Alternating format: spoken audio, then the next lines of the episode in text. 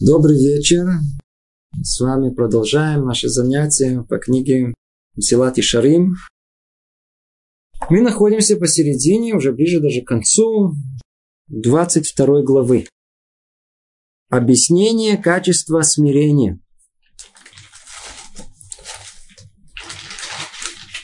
Мы говорили о смирении. Смирение – Медата анава, качество скромности, это качество находится там высоко-высоко после того, как человек уже прошел и освоил уровень, который мы называем цадик, праведник. После этого поднялся большими усилиями еще на уровень следующий под названием хасид.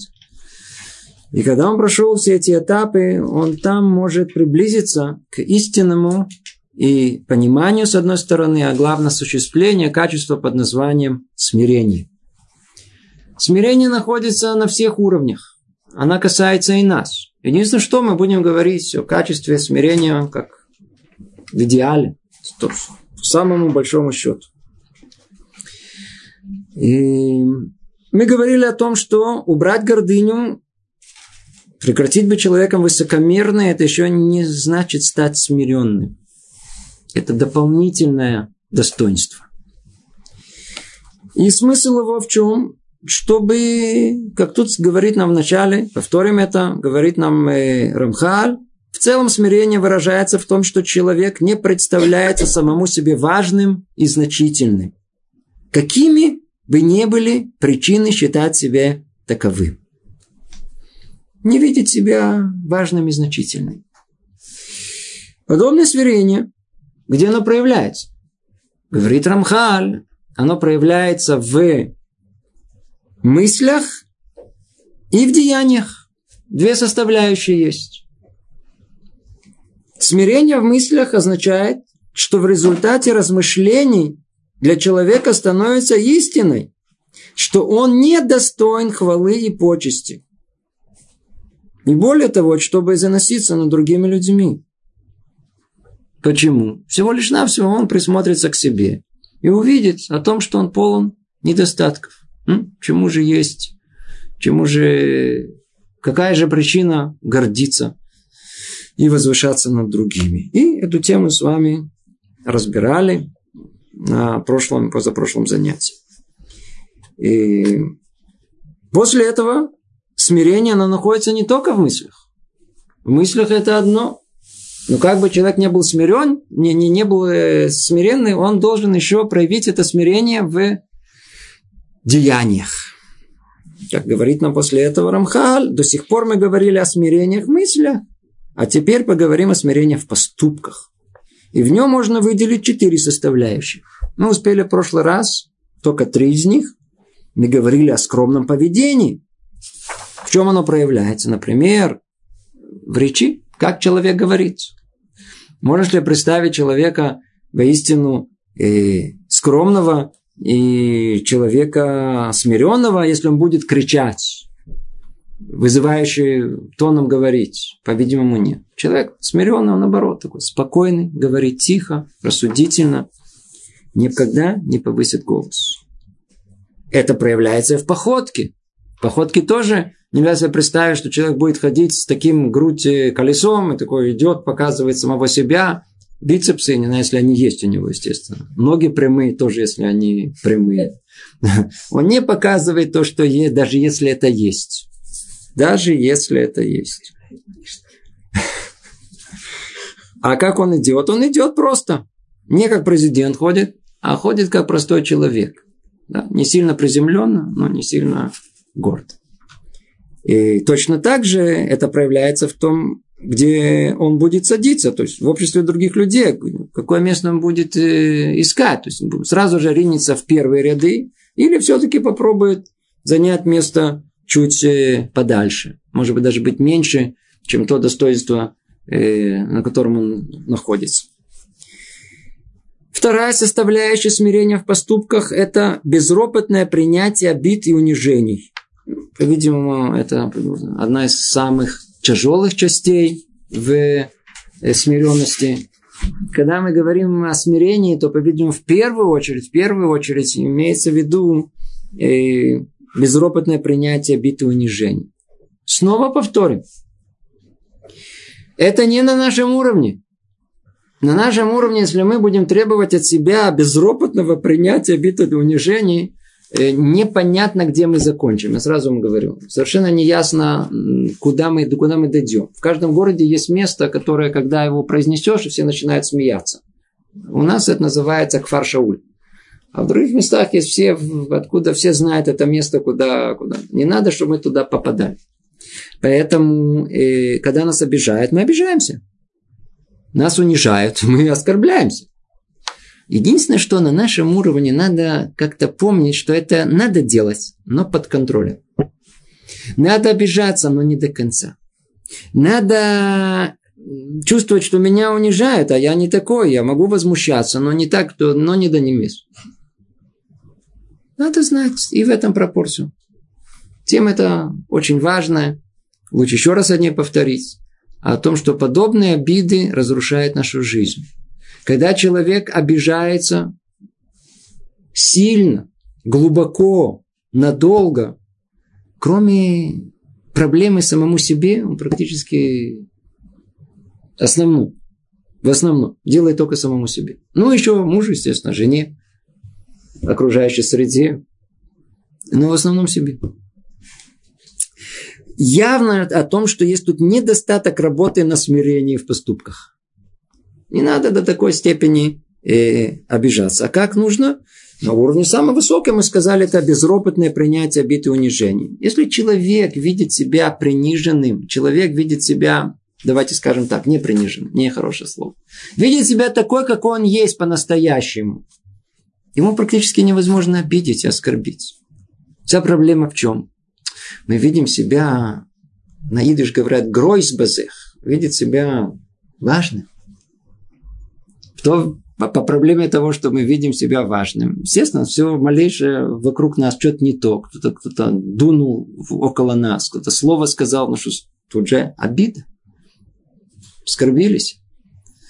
Поэтому чем мы будем, чем больше мы будем людьми смиренными, чем меньше это качество, самое плохое, гава, высокомерие будет клокотать в нашей душе.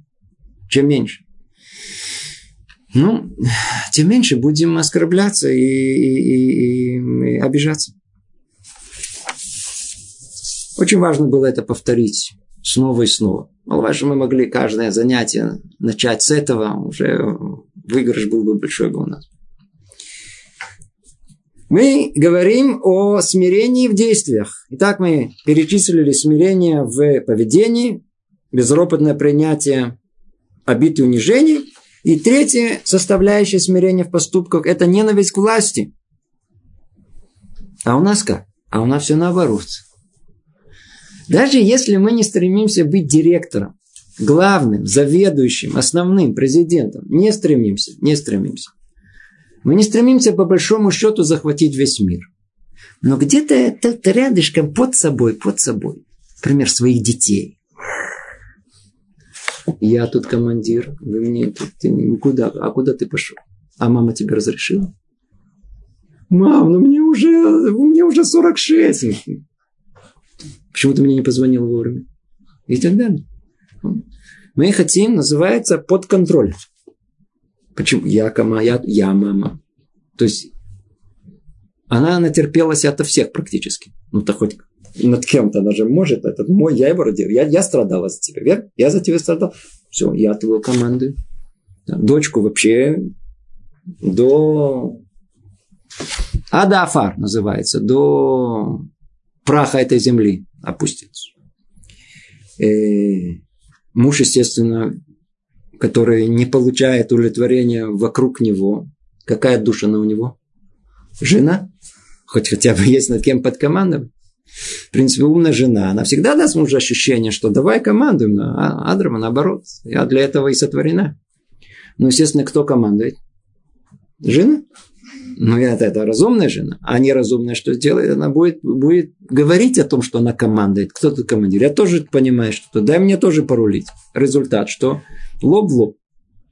Ну, что называется, мы им особых пожеланий на Новый год давать не будем. Нехорошо и стремиться к власти. Нехорошо. Очень плохо. Почему? Потому что это все время как бумеранг возвращается на нашу голову. То есть мы можем забраться э, к рулю и начать рулить. Но, как говорят у нас, до первого столба. А там уже больно, все больно, там будет все очень больно. По сути своей, в чем проблема с стремлением к власти? О том, что человек, который стремится к власти, он в первую очередь это видит как э, получение статуса человека уважаемого. Ведь человек очень хочет быть человеком уважаемым, значимым. Как можно этого добиться? Он на вершине. Он командует, он расписывается, он дает распоряжение, все к нему приходят, все спрашивают, а что нам делать? Он говорит, о, доволен, он э, человек важный. Человек такой совершенно не понимает о том, что если он стремился к власти для того, чтобы ощутить себя э, кем-то и чем-то, это была единственная причина. Он просто пуше, он просто преступник. Потому что им будет руководить только его личные желания, и не более того. Он будет властвовать, он будет руководить массами, но только не массы будут в голове у него, а его личные желания, его же личные э, какие-то творения своих личных желаний. А надо знать человек, который э, ищет, который восходит к власти или духовному руководству, в первую очередь надо знать, что это колоссальная, огромная ответственность. Если человек видит это так, то он, видимо, достоин этого. Это третья часть. Третья часть, как мы говорили, э, смирение в поступках. Это ненависть к власти. Человек истинно смиренный, он никогда не будет искать никакой власти. Четвертая составляющая, сегодня мы о ней поговорим. То есть четвертая составляющая смирения в поступках – это уважение и почитание всех других людей. Хилу кого-то лакол одна. Надо уважать, подчеркивать всех людей на этом уровне. На этом уровне уважение, почитание всех других людей. Учат наши мудрецы, так сказано в Перкее, вот, кто почитаем? Действительно, кто почитаем? Милу Махубат. Кто тот человек, которого действительно мы можем назвать человеком уважительным? Ну, что мы вам сказали? Человек уважительный. Президент. И начальник генерального штаба. Генерал. Ну, адмирал. Кто человек уважительный, который какой? Штирлиц, да? Я не знаю, еще кто-то. Кто-то были люди в кино, есть все время какие-то уважительные люди. Вокруг себя тоже в это время мы знаем, что рассказывают, что где-то есть в Красноярске очень уважительные люди. И по каким критериям мы бы считали, что они уважительны? Ну, чем больше они командуют, чем большим количеством людей они командуют. Вроде уважительны? Уважаемы, да, они уважаемы. Чем больше людей их уважают. Да, да, чем больше людей э, их уважают, тем больше они уважительны.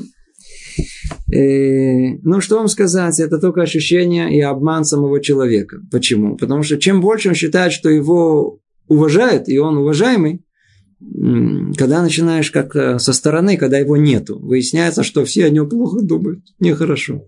Он вовсе не уважаемый на самом деле. Это только в его воображении находится. Если что, он ими и командует. А кто же на самом деле человек уважаемый? Кто почитаем?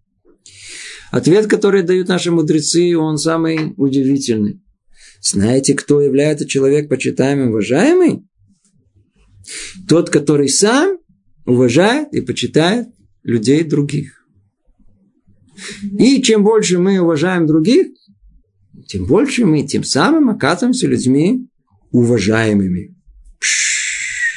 Это надо, надо понять, что это такое. Мы сейчас к этому еще придем. Давайте только закончим эту часть.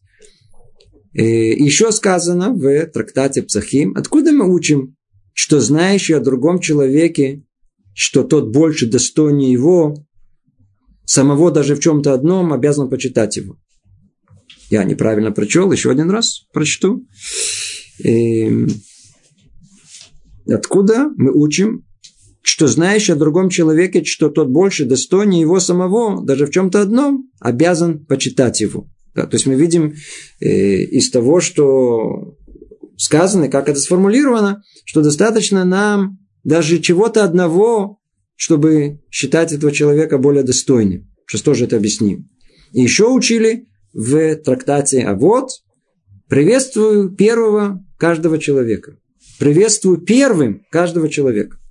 И говорят о Рабьехане Бензакой, что ни разу ни одному человеку не удалось опередить его в приветствии. Даже не еврей, встреченному им на улице.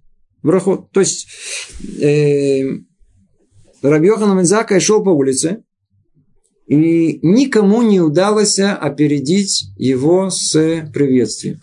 У меня в районе есть один человек, который точно так же могу сказать о нем, что мне лично никогда не удалось раньше сказать ему «здрасте». Никогда. Он всегда еще издалека только видит, вот, и не то, что мы такие близкие друзья, он говорит, приветствует абсолютно всех. А то издалека, издалека. То есть уже сразу чуть ли не бежит э, сказать здрасте.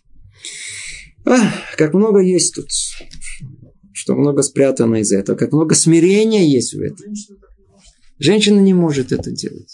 Опять же таки, в какой среде? У нас и среде, еврейской среде, которая соблюдает. По-видимому, не надо, чтобы женщина, которая идет по улице, бежала и приветствовала мужчин вокруг себя, тем более пожимала руку. А женщина? Не скромно.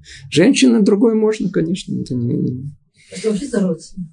С мужчинами другими не здороваются, кроме с теми, которые вы знаете, что он близко его знаете, можно просто сказать так. Но у нас не принято, например, с чужим мужчиной остановиться посередине улицы и начать говорить о том и о сем. Не принято. Нет. А если вы давно знаете человека?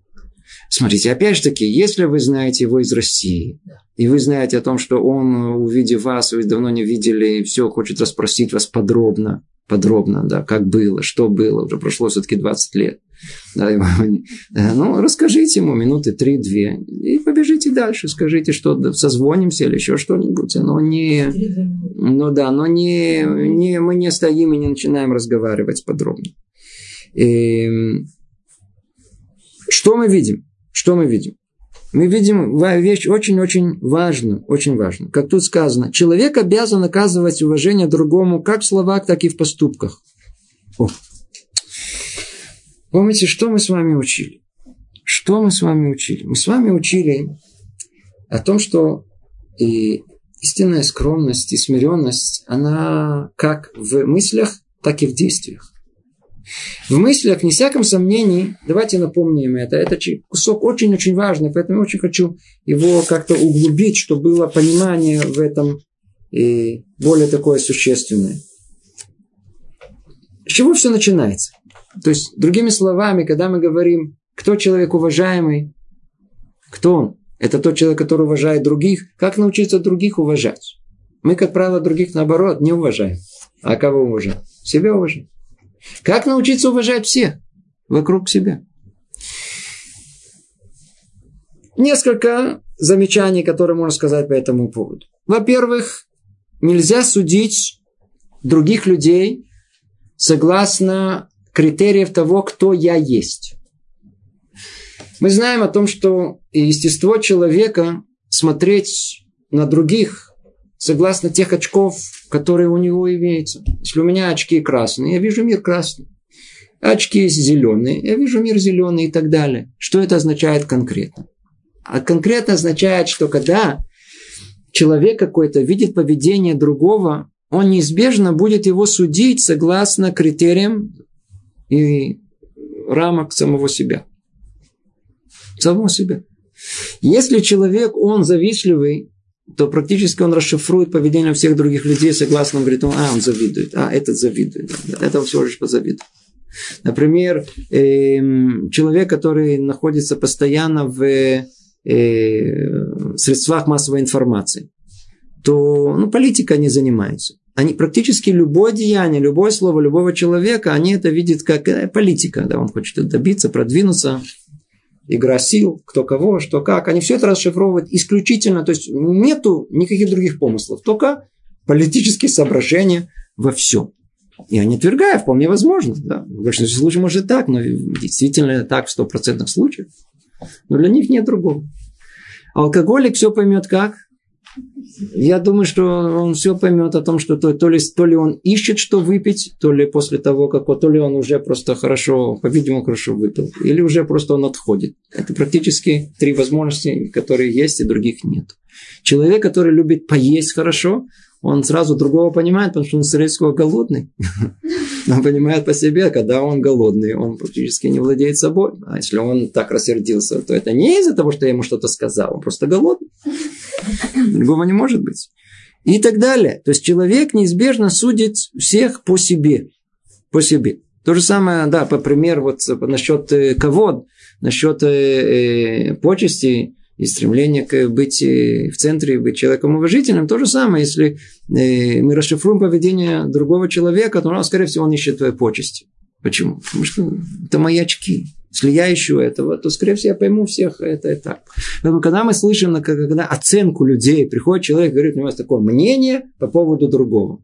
Он не сказал мнение по поводу другого, а что? Он просто себя определил, кто он такой есть. Все лишь на все.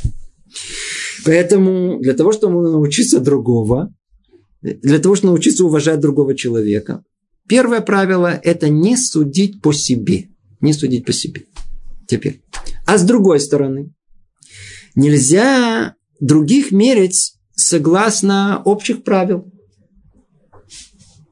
Что значит? Это мерки общие. Почему? Потому что если мы начнем специфического человека мерить согласно меркам всего общества вокруг нас, что произойдет? Мы потеряем его индивидуальность. Мы потеряем его личность. Она может быть другая. Поэтому э, нам надо быть очень осторожным в этом деле. Э, скажем, э, человек, который Бальхесет, человек очень такой милосердный. Это качество очень достойно. И он находится среди таких очень ученых людей с высоким IQ. Они не будут его ценить. Почему? Потому что у него не соображает быстро, как они. Но они не оценят его необыкновенное качество милосердия. С другой стороны, э, находясь в обществе людей милосердных, э, может быть, они не столь оценят качество ламданут, как человека ученого, очень э, образованного и, очень разумного. И так во всех областях жизни. Эти не оценят этих, этих не оценят этих, кто-то асканим. Да? Люди, которые работают там что-то, они не оценят э, человека, который сидит и учится. А тот, который сидит и учится, не оценит тот, который э, много усилий делает, чтобы принести пользу многим людям. Поэтому нельзя снова мерить другого человека согласно меркам общим. То есть критериям, которые есть вокруг видит он вокруг себя, они приняты, да, согласно этим критериям. Почему? Потому что этот конкретный человек, он, он может быть э, другим. И то же самое, и нам нельзя заранее приклеивать какие-то ярлыки э, тому или иному человеку по той единственной причине, что он принадлежит определенной группе людей. То ли, например, он выходит из среды э, а, этот румын, да. А этот кто? Этот э, приехал из э, Чукча. А этот приехал... И мы уже сразу, нас все дот к дому, все мнения, которые у нас есть по этому поводу, которые мы слышали когда-либо, тут же у нас этого человека, мы моментально его ставим в какой-то, в какой-то анекдот или в какой-то случай, или в еще что-либо, и мы уже смотрим на него сверху вниз. Уже, Эй, где ты? тоже это нельзя делать. То же самое, то же самое. И э, человеку нельзя э, возвышаться в том случае, когда он принадлежит к какой определенной группе людей. И он часть этой группы. Естественно, эту группу как он считает? Я принадлежу к элите. Я же не могу я же не могу не принадлежать к неправильным. Я принадлежу к правильной части. Это моя часть, она основная. То есть, например, э, э, Литвак видит хасида. Кто такие хасиды? Кто такие хасиды какие-то? Хасиды. Появились ни с того ни с сего. Есть э, то есть, когда человек видит себя, что он кто-то, что-то, он других как-то пренебрегает и не видит их недостоинства. С другой стороны, хасиды, они видят ли, вообще, вообще для них они не существуют. Вообще как будто нету, они просто не замечают их. Вообще нету их, нет. Э, человек, который сидит и учит целый день, который работает, скажем, а один сидит учит Тору целый день. О, кто, кто вот тот, который сидит, протирает штаны, трутень, он не работает, это, это. А тот, который сидит целый день и учит Тору, что он думает про того, кто работает? А, он сидит, он отдал свою жизнь, там, продал сатану чуть ли не, да, там, целый день только думает о, о том, как набить себе карманы и так далее. А, представляете, такой, да, такой, да, да, да, как он может так, о, видите, хороший у вас вопрос, как он может так думать? Смотрите, может быть, может быть, видите, я тут сказал не совсем точно, может быть, он не так думает, может, он не так думает, он думает мягче. Э, э, другими словами, он, он гораздо мягче думает. Скажем, знаете, я вам скажу мягче. Не так, как я сказал, вы правы. Я забираю все слои назад. Он думает о нем как? Он говорит, амарец. Значит, амарец. Не учь. Но он же сидит учится. А тот, что делает, не учится. Так кто он, если он не учится по определению? Не учит. Нормально. Это уже спокойнее. Это уже лучше. Это уже случится лучше. Это не... Но он просто не учит. Тоже нельзя так думать. Это является э, проявлением своей нескромности, несмиренности. Человек смиренный воистину, он не будет снова, как мы сказали, сравнивать по отношению э, с самим собой, не с тем, что в общем, э, что принято, что не принято, и не будет его куда-то в какое-то одно место его как бы приклеивать заранее, только потому что он принадлежит какой-то группе людей, надо знать, что там, где мы находимся, где мы находимся, э, нам надо научиться, где бы мы ни находились, и в какой среде мы ни находились. И тут это секрет, который, который постоянно должен быть перед нашими глазами. В чем этот секрет? Это секрет в том, как хорошо сформулировал, я не знаю даже, как перевести, э, в молитве э, Баль Ном Мелех. Знаменитый Ном Мелех. Он сказал так. Тен белибейну, шенира колехат малат хаверейну вело хисрона. Молится Рибона Шалоли. Дай мне возможности, чтобы в сердце моем, чтобы я видел всегда достоинство всех людей, а не их недостатки. Если мы пройдемся как по этому списку, то мы увидим о том, что надо, надо научиться, надо научиться видеть в других людях и в первую очередь их недостоинствов. Причем надо знать о том, что каждый человек, он достоин по-своему. И по-простому. Как только мы почувствовали, что в чем-то мы, хоть в чем-то одном, вот я могу плюнуть дальше его. И уже только в этом он уже чувствует себя, что он уже выше другого. И он чувствует, весь, весь уже ходит такой уже надутый, такой уже как, как индюк, он важный уже ходит. Почему? Потому что он в соревновании, они там стали, кто, кто прыгнул, он прыгнул на пол сантиметра дальше. И он уже важнее другого. Ну, это детский сад. Детский сад. А, а, а как должно быть? А как должно быть? Мы должны знать по-простому. Если действительно как мы выше в чем-то другого, Наверняка, стопроцентно. Тот другой в чем-то другом выше меня. Нету такого. Все время выше меня. Предположим, э, человек родился тут в Исраиль. А мы приехали из-за границы. Честно, мы могли сказать, какие-то аборигены ходят. Непонятно. Провинция. Потому что мы же приехали из э, великой державы. Провинциалы. Не понимают. Некультурно, некультурно. А нам надо как видеть наоборот, какое достоинство. Они выросли, родились, Абараца Койдыш, они выросли на святой земле, чистые души. Какое колоссальное достоинство. Мы меряем по себе. Мы все время меряем по себе. То есть то, что было ценно, например, в, той, э, э, обще, в том обществе, в котором мы выросли, мы тут же пытаемся посмотреть, это существует тут же на месте, в других, Приехали сюда, а также тут это существует. А, нету этого. Все. Они никто, не культурные. Пушкина не знаю. Пушкин, хотя есть хороший перевод на иврит. Дословно невероятно. Слово слово. Не знает Пушкин. Не культур. Ценить их не будет. Это не, не, не проявление культуры. Это не, это не достоинство. Это не, это не смирение. Это не смирение. Такой человек не смирен. А как должно быть? Мы должны увидеть о том, что у них есть другие достоинства. И они это не знают, но зато у них есть на, на, душа чище, цельнее, проще. А давайте теперь перевернем. Давайте мы родились тут. Посмотрим это через их глаза. И кто? Не приехали мы? Приехали. Али, Алим Хадашим. Там. Алимчики, Алимчики подъехали.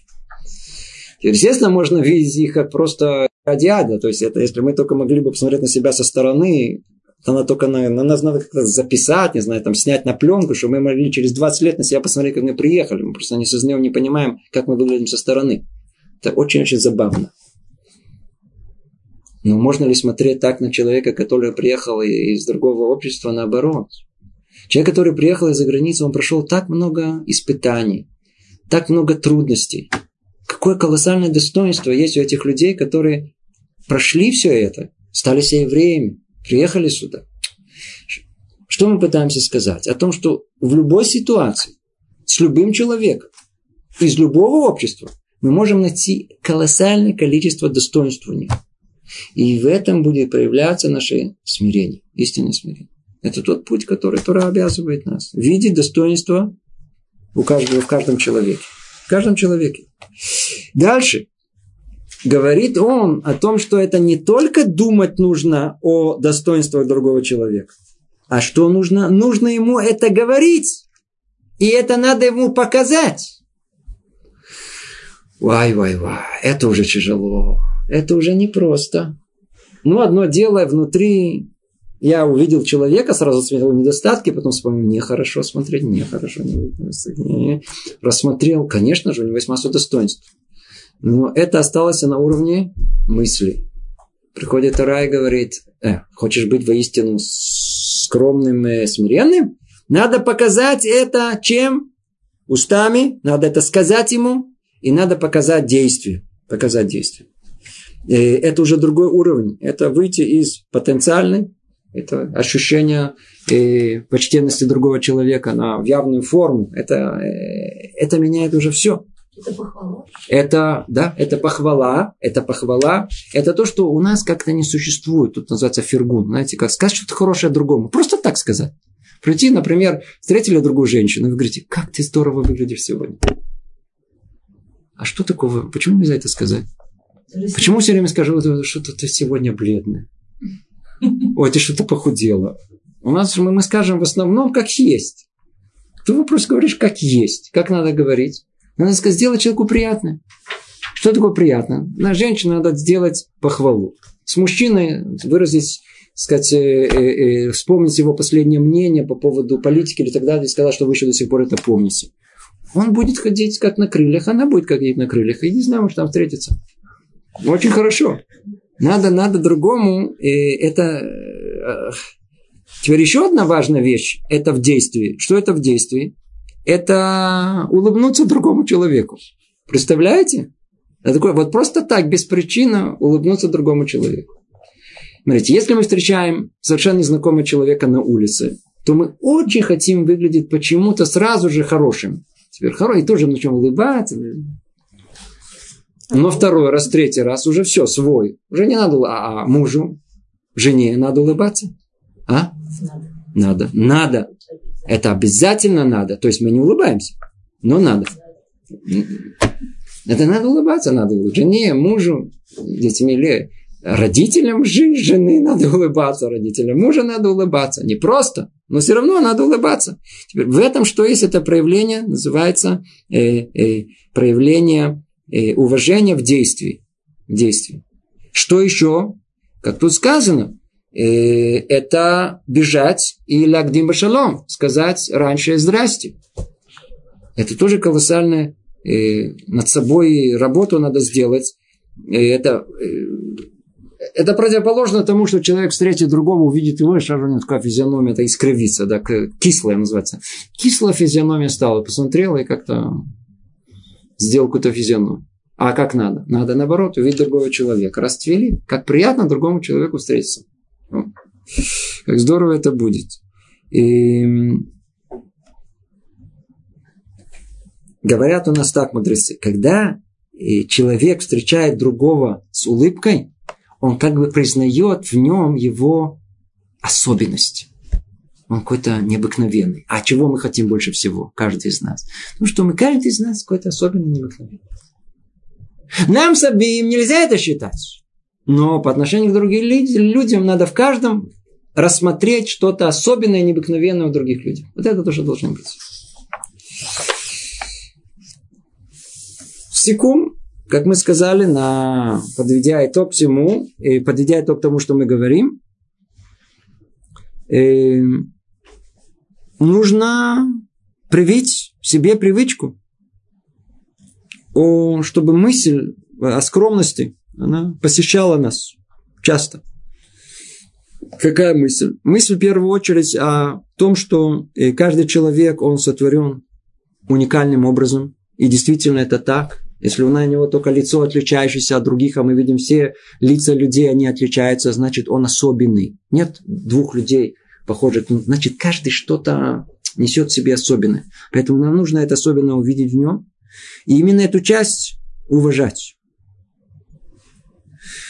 И, а то, что у него недостатки, не замечать. И вот подобную э, мысль, надо к ней все время возвращаться еще раз, еще раз, пока мы, мы не привыкнем к ней. Не привыкнем к ней. То есть это мы очень коротко говорили тут о... Э, очень коротко пытались разобрать с вами. Пытались разобрать с вами э, четвертую часть. Секундочку, мы еще не закончили. Четвертую часть о составляющей смирения в поступках. А человек, он, ну, он же может параллельно с достоинством видеть объективные недостатки других людей. Например, есть плохие люди и все такое. А что он уважать должен?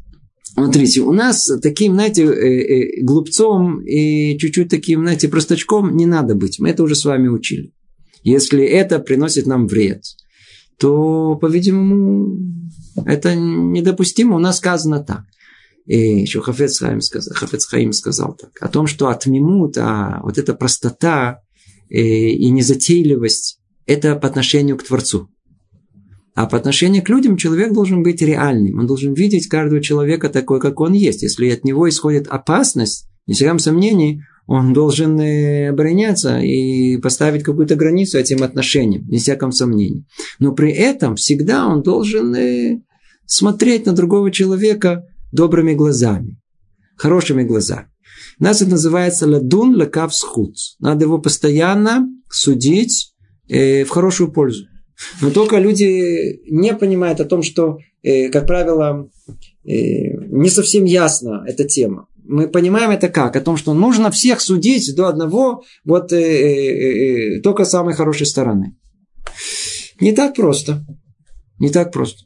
Если вы посмотрите комментарий Рабейна Йоина на то, что говорит он на перке его, то там сказано так. Действительно, нужно всех людей судить э, с хорошей стороны. Добрым глазом, видеть достоинство его. Про кого речь идет? Про человека-середнячка или человека незнакомого? Мы не знаем, кто он такой. Естественно, надо судить его самым лучшим образом. Человек, который иногда делает плохое, он делает хорошее. Как правило, мы все принадлежим к этому лагерю.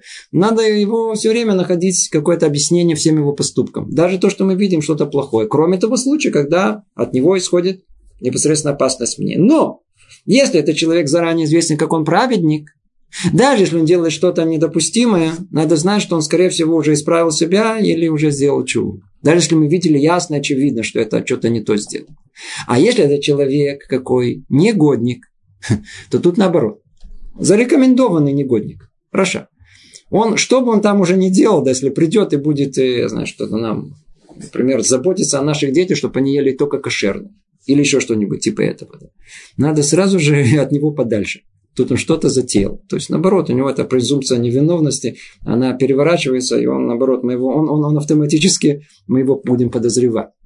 То есть человека негодника, истинного негодника, который зарекомендовал себя как. Он, я помните, рассказывал вам, если помню, рассказывал вам, однажды э, э, в Польше были времена, был там польский сейм, там был как бы парламент их.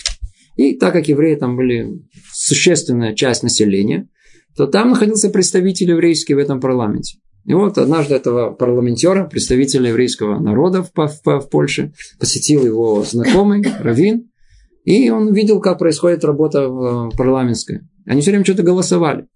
Что делал э, представитель еврейский? Сидел, учил Бару. Учил Тору, что он учил. Но только когда надо было голосовать, он голосовал. Иногда за, иногда против. Тот его друг говорит, слушай, я ничего не могу понять. Я я вижу, все сидят, они погружены в такие стопки листов, читают, читают, готовятся. Ты ничего не готовишь, ты ничего не делаешь. Ты голос, как ты знаешь, когда да, когда нет. Некоторым говорит, я тебе раскрою секрет, никому только не рассказывай. Видишь, вон там сидит, вон, вон там в конце. Видишь, вон, видишь его? Невероятный антисемит. Очень умный.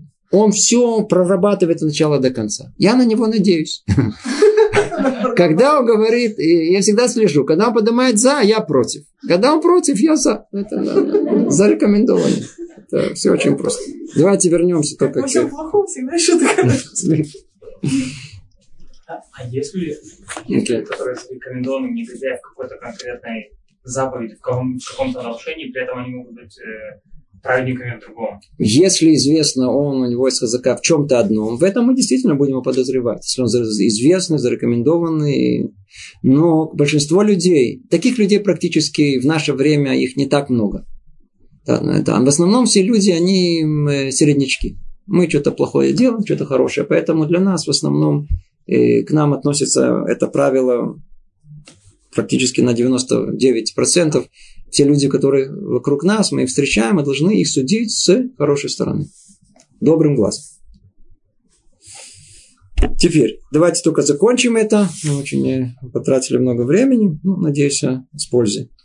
И э, человек обязан оказывать уважение другому как в словах, так и в поступках. Наши мудрецы рассказывают о 24 тысяч учеников Раби Акива, которые умерли из-за того, что они оказывали уважение друг к другу. Ну, естественно, мы хорошо знаем, речь идет не о 24 тысяч учеников, а о 12 тысяч пар, которые умерли этого. Обратите внимание о том, что э, формулировка, которая есть у нас, это 12 тысяч пар, которые не уважали друг друга. Почему же они называются пары? Это значит, что они уважали друг друга но только на их уровне, на их уровне не было истинного уважения к мнению другого человека. Внешне, Алывай нам уважают друг друга, как они уважали друг друга. Но что-то там внутри не хватало у тех учеников Раби Акива, которые к ним было, было требование по ихнему Ребе. Что сказал Ребе? Возлюби ближнего, как самого себя. Это кляль Гадоль Батара, это большое правило в Торе. Согласно этому э, рамках и высоте этих рамков, которые Раби Акив устанавливал, ученики не были на этом уровне. Поэтому до такой степени Эмидат Адин, мера правосудия, пробудилась, что они все умерли. 24, 24 тысячи учеников, 12 тысяч пар умерли от, в один год от э, Песаха до Шавота, они умерли. Э, надо оказывать уважение как в словах, так и в поступках. То есть уважение было, но оно не было истинной той, которая на их уровне в словах и поступках. И также оно не было достаточно выражено. Они, естественно, уважали друг друга. Они и, и внешне, и внутри, но на том уровне, которое нужно было, не было. Например, когда два человека спорят. Мы иногда спорим, у каждого свое мнение. Скажите мне, когда у нас есть разные мнения, мы затрудним себя, чтобы, доказать, чтобы до конца понять мнение оппонента? Еще раз расспроси, я тебя правильно понял? Еще раз, еще один раз. Да. Мы практически это никогда не делаем. Более того, я не соглашаюсь с ним. Но если я его уважаю, воистину его мнение, что я сделаю? Во-первых, Алиф, я пойму это мнение до конца. Второе, я покажу всем своим видом, э, что я ценю это мнение. И скажу даже это. Здорово, правильно. Я, но я не согласен с тобой. И только после этого высказать свое мнение. Мы так не, а как мы делаем? Ты сказал, ты закончил? Теперь послушай, что я тебе скажу. То есть я что сделал? Все уважительно, все нормально. Только я маленьким таким, а теперь я скажу. Это значит, что... Что твое мнение что? Это не так было у них. Да? Но у них было это все гораздо тоньше. А на нашем уровне, к сожалению, мы каждый из нас просто говорит, что он думает. Вы сказали, закончили, теперь я скажу. Теперь я закончу. Что вы сделаете? Вы скажете. Ну, поговорили, отлично. А разошлись. Каждый при своем мнении. А почему? А зачем? Зачем? Мы, мы, же, мы, же, мы же на мнение разговариваем, не на истину. Мы же ничего не ищем. Мы же просто собрались поговорить. Ну тогда я скажу, вы скажете, вы скажете, я скажу. А, и всего доброго. Уважать твое мнение, правильно? Да, надо, надо не так. Надо понять, что он имеет, истину понять. После этого выразить о том, что уважение к нему и так далее. Ой-ой-ой. И так же, как желание унизить ближнего в природе злодея. Злодей в его в природе в первую очередь унизит другого. Как говорится об этом в Писании, в притчах Соломоновых, с приходом злодея приходит унижение. Как только появляется какой-то негодник, тут же знаете, что он кого-то заденет. Он обязательно как-то покажет, что он выше, что он кто-то, что-то. Обязательно. Точно так же уважительное отношение к другим. Обычный праведник, обычай которому они не изменят. То есть, а у праведника все наоборот. Как это произойдет? Он всем своим видом покажет, что он уважает других людей. И об этом сказал пророк Ишаяу, и пред старейшими мудрецами почет. То есть, чем больше мудрости, тем больше желания дать почет другим людям. Ну, мы объяснили четыре составляющие. Мы объяснили лишь основные составляющие смирения. Тогда как детали его во всех их разновидностях весьма многочисленны и зависят от ситуации, места и времени. Как сказано в книге притчи, услышит мудрый и умножит познание. Это мы продолжаем сейчас цитировать из книги Псилат Шарим. И сказал царь Соломон, мудрый, мудрый, если он услышит, то он умножит познание. То есть он может из того, что он услышит, он понимает это глубоко, понимает корень, а если он понимает корень, на этом корне уже многое другое и добавить, расширить, углубить. Человек глупый, увы, он может добавить, но не то, что имелось в виду. Не по делу называется, называется поговорить. Несомненно, что смирение, мы продолжаем читать, несомненно, что смирение удаляет с пути человека многие препятствия и приближает его ко многим благам. Человек смиренный, в конечном итоге он, он, он зато достаивается многих благ. Почему? Смотрите, здорово быть человеком смиренным. Это совершенно другое качество жизни. Ведь смиренный мало обращает внимание на благо этого мира и не ревнует к его обманчивым видениям. Еще одно преимущество смиренного. Общение с ним приятно. Люди рады ему, ибо он никогда не доходит до гнева и ссоры.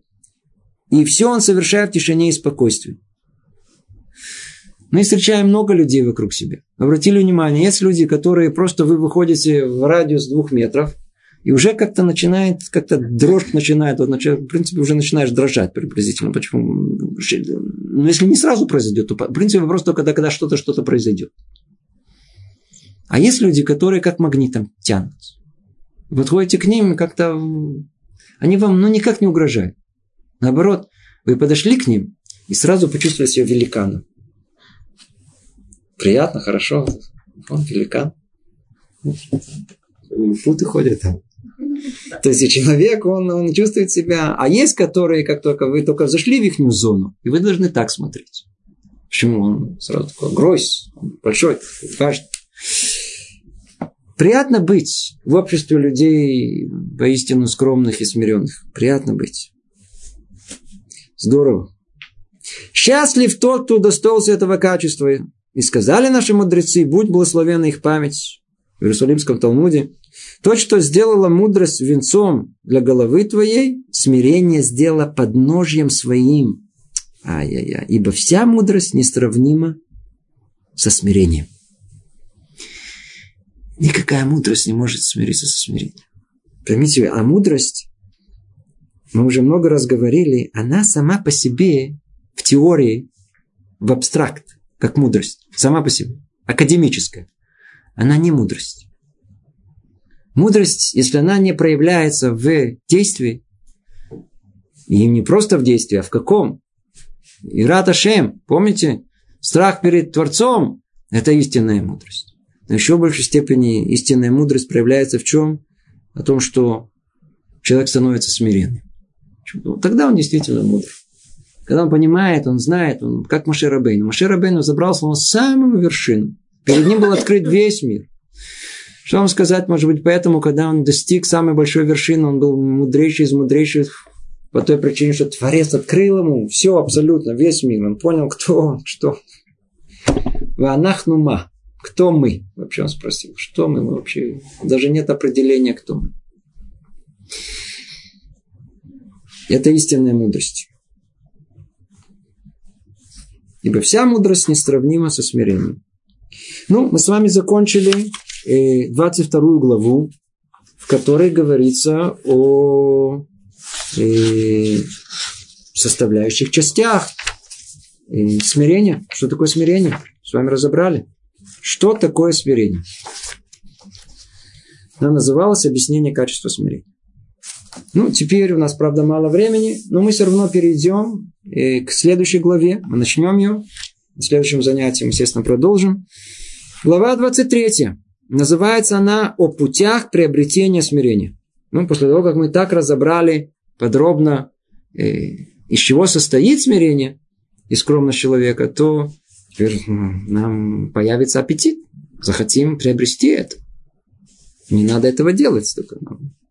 на том уровне, о котором мы говорим. На самом нашем маленьком надо делать. Но посмотрим, как это приобрести, это смирение. Говорит Люцата так. Две вещи приводят человека к смирению. Первая привычка, второе размышление. Первая привычка, второе размышление. Давайте займемся привычкой. Привычка состоит в том, что человек понемногу приучает себя к скромности, упомянутым ранее путем. Постепенно приучает себя к скромности, э, упомянутой ранее путем. Что имеется в виду? Садиться на, на, на наименее почетное место, идти в задних рядах, носить скромную одежду, то есть прилично, но не роскошно. Идти средним путем. Вместе с привычкой к такому поведению смирения постепенно входит в сердце человека и глубоко укореняется в нем. То есть смирение постепенно входит в сердце человека и глубоко укореняется в нем. Обратите внимание, когда мы с вами изучаем это, человек вдруг может почувствовать такое необыкновенное сильное желание оказаться вдруг скромным, смиренным. И он хочет одним махом, раз, все. И он сразу голову опустил, пошел одежду все испачкал, пошел где-то последний в очереди встал, отошел от всех, да, и такой я смиренный.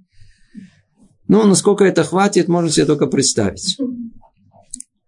Это не путь, по которому надо идти. Человек хочет, который приобрести истинную скромность и смирение, он должен идти по этому пути постепенно, маленькими шажками. Еще раз, еще раз, еще раз, еще раз. Про это он говорит привычка. Это и есть привычка. Чтобы это стало в привычку, чтобы это вошло в привычку. Постепенно, в маленьких вещах, во всем, чуть-чуть в этом, чуть-чуть в этом, чуть идти по этому смиренному пути. Поэтому он и говорит вместе с привычкой. К такому поведению смирение постепенно входит в сердце человека и глубоко укореняется в нем. Ведь поскольку человеку по природе его свойственно заноситься и зазнаваться, им очень тяжело вырвать эту склонность корнем, если он посредством внешних доступных ему действий мало-помалу не внедрит смирение во внутренние, малодоступные сознательному вмешательству сферы. Подобно тому, как мы объяснили, говоря о расторопности. Об этом же говорили наши мудрецы в трактате Брахот. Человек всегда должен идти утонченным. Человек всегда должен быть утонченным в богобоязности. Что такое? Арум Байра. Арум это больше такое, скажем так, идти хитрым путем, искать хитрости даже. То есть имеется хитрости не в понимании обмана, то есть не в э, отрицательном положении, по пониманию слова, а положительном. То есть и искать утонченные пути для того, чтобы прийти к богобоязненности. То есть обязаны искать способы и приемы борьбы с природными склонностями, пока их не победит. Что мы учим? Мы учим, что человек не может одним усилием воли полностью вырвать гордыни из своего сердца. Не может. Нет такого. О том, что все, я завязал. Я больше не буду гордым. Не получится. А когда получится? Получится, когда человек постепенно-постепенно, он э, на уровне поступков, э, он может помочь тем усилиям, которые, делает, которые он делает в своей душе, и постепенно будет ломать свою гордость. И не будет идти не по, по поводу. И это понемногу окажет воздействие. Понемногу, понемногу это окажет воздействие. То есть, что мы видим? Человек просто должен не спешить, не ринуться в бой, а знать о том, что это долгий путь. Долгий-долгий путь. И каждый раз нужно еще что-то маленькое добавить. И как тут сказано, дается тут рецепт удивительный. Внутри человека работу над собой проделать очень сложно. Но зато человеку дано и дан контроль над внешней частью своей, над своими действиями. Поэтому, когда мы пробудим себя к действиям, это гораздо легче, мы сможем оказать влияние и на внутреннюю часть. Ну, тема эта, она очень э, глубокая. Мы с вами, Зраташем, Недер, продолжим в следующий раз. На этом мы закончим наших занятий. Всего доброго. Привет из Иерусалима.